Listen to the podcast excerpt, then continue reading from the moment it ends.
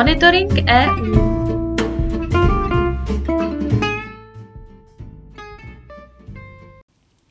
Zastoupení Jihomoravského kraje při Evropské unii vám přináší i tento týden ty nejnovější informace o dění v EU.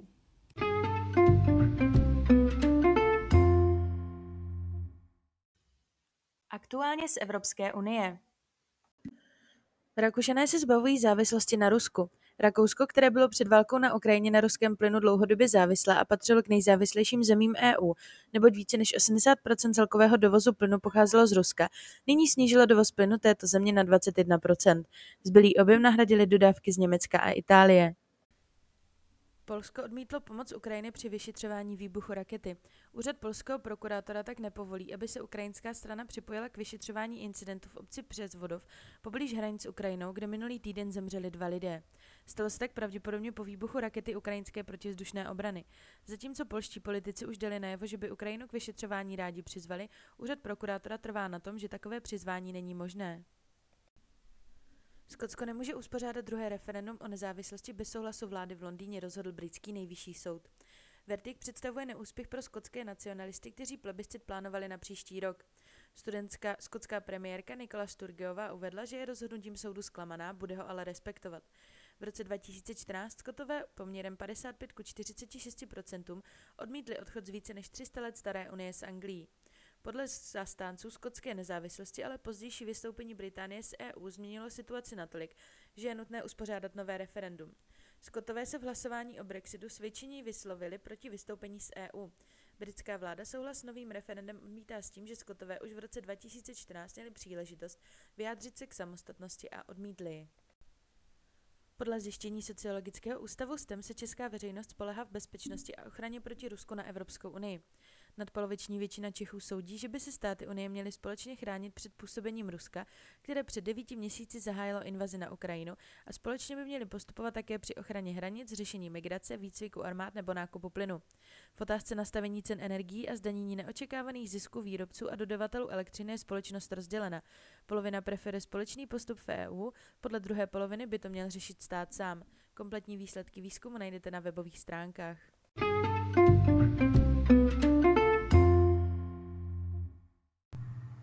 Zprávy z evropských institucí. Evropská komise po letech končí se speciálním monitoringem Rumunska. Dle vyjádření Rumunsko dostatečně pokročilo v reformě soudnictví a v boji proti korupci. Komise proto hodlá ukončit speciální monitoring země. Ten v Rumunsku probíhá od jeho vstupu do 27 v roce 2007 v rámci tzv. mechanismu spolupráce a ověřování. Finální rozhodnutí o konci monitoringu unijní exekutiva vynese po zvážení připomínek z Rady EU a Evropského parlamentu. Europoslanci schválili rezoluci, ve které označují Rusko za stát podporující terorismus kvůli záměrným útokům ruské armády na civilní cíle na Ukrajině.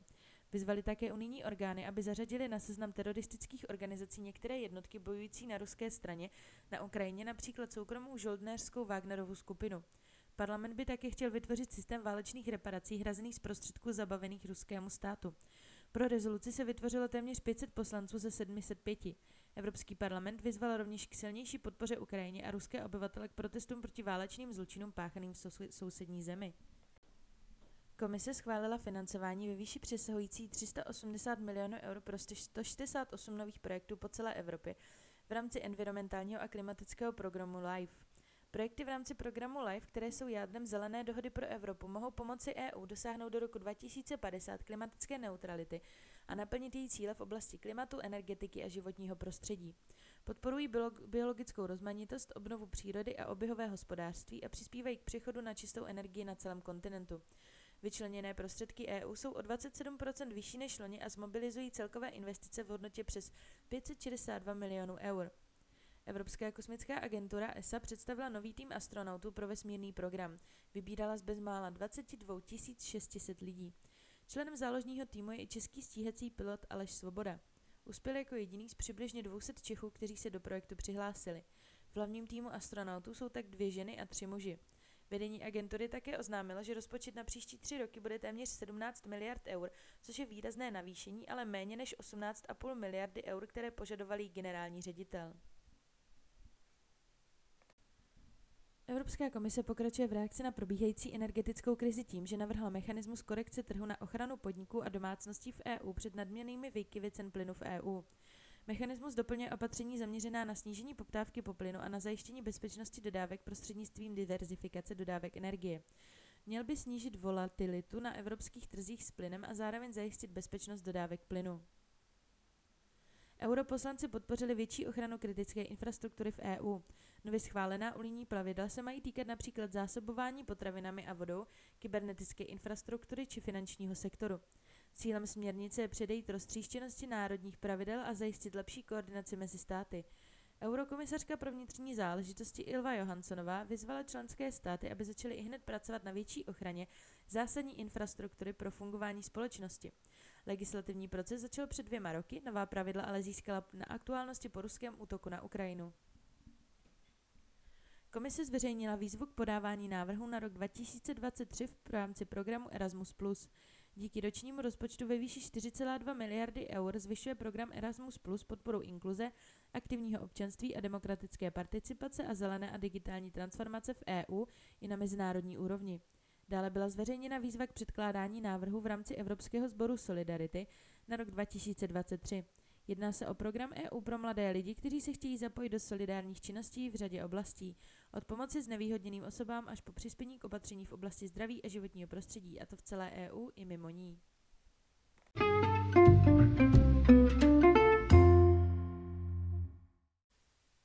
Zprávy z činnosti zastoupení. O víkendu 19. a 20. listopadu proběhl již tradiční charitativní bazar pořádaný na to. Zastoupení Jihomoravského kraje stálým partnerem této akce. Charitativní market proběhl přímo v prostorách bruselského ústředí NATO. Každá země zde měla svůj stánek, kde nabízela pracovníkům NATO, ale také pozvaným návštěvníkům své tradiční výrobky. Na českém stánku reprezentovali Homoravský kraj kvalitní včelí med v dárkovém balení a vína od jihomoravských vinařů. V rámci tohoto ročníku byla vybrána také dvě česká zařízení, kam část vybraných peněz poputuje. V úterý 22. a ve středu 23. listopadu proběhlo setkání pracovní skupiny sítě Purple. Na jednání byla představena druhá výzva v programu Interreg Europe, která bude spuštěna na jaře příštího roku. V rámci pracovní skupiny se řešily možnosti zapojení jednotlivých členů, ale i celé sítě, zejména pak zajímavé body a témata pro využití ke spojení v partnerství do projektů. Dále se pracovní skupina zabývala novými výzvami v rámci programu Horizont Evropa a také zřešili blížící se infodays, které se chystají k novým výzvám v rámci tohoto programu. Ve středu 23. listopadu se zastoupení účastnilo akce s názvem Na zkušenou do zahraničí, tentokrát na Mendelově univerzitě v Brně. Potkali jsme se se studenty, kteří přemýšlí o stáži či studijním výjezdu do zahraničí a přidali informace o možnostech stáží v naší bruselské kanceláři. Kolega Martin Míšek pak také zkušenosti se stáži v rámci programu oficiálně prezentoval. Pořadatelem akce bylo Europe Direct Brno a FRRMS Mendelu. Na stanicích kromě našeho zastoupení nechyběli také kolegové z Eurocentra Brno, SNN Mendelu, SVČ Lužánky, Domu zahraniční spolupráce či Fakulty regionálního rozvoje a mezinárodních studií. Ve čtvrtek 24. listopadu proběhlo setkání pracovní skupiny Polisy v rámci sítě ERIN. Jedná se o pracovních setkání některých členů sítě ERIN, na kterém se řeší zejména novinky v oblasti evropských politik. Tentokrát byl na programu Report v rámci tzv. European Partnerships. Řešila se zejména otázka zapojení regionu a jejich překážky.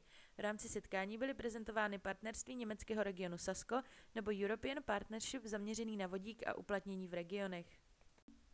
Ve čtvrtek jsme se dále zúčastnili konference Evropského lokálního inovačního fóra ELIF, pořádaného Evropskou asociací pro inovace v lokálním rozvoji.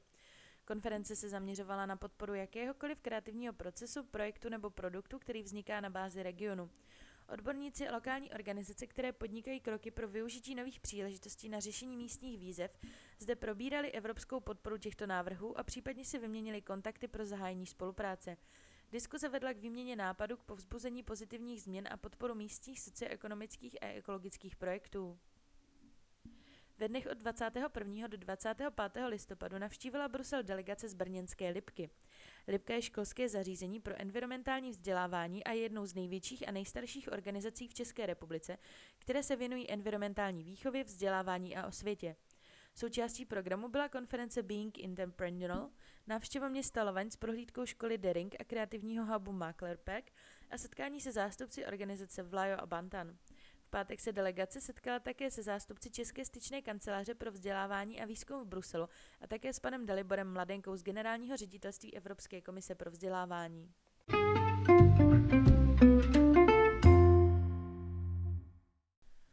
A na závěr pozvánka. Srdečně vás také zveme na další tradiční Science Café, které se uskuteční už 29. listopadu od 18.30 hodin v Bruselu. Tentokrát budeme diskutovat na téma GMO s odborníky z České republiky a Belgie. Konkrétně se můžete těšit na témata udržitelnosti změny klimatu a nových genových technologií v oblasti GMO. Debate se zúčastní Veronique Bernenok, francouzská vědkyně a vedoucí skupiny molekulární biologie v Centru regionu HANA pro biotechnologický a zemědělský výzkum, Vojtěch Hudziecek, vědecký pracovník Biofyzikálního ústavu Akademie věd České republiky, Filip Roland, ředitel KU Leuven Plant Institute a Michal Vrček, ředitel Ústavu molekulární biologie rostlin. Večer bude moderován Gerim Austinem, zakladatelem a ředitelem firmy Circle Indigo.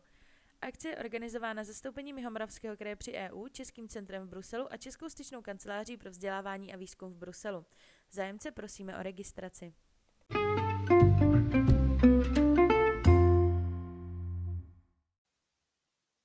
Monitoring EU si také můžete přečíst na našich webových stránkách www.kjmk.eu v sekci aktuality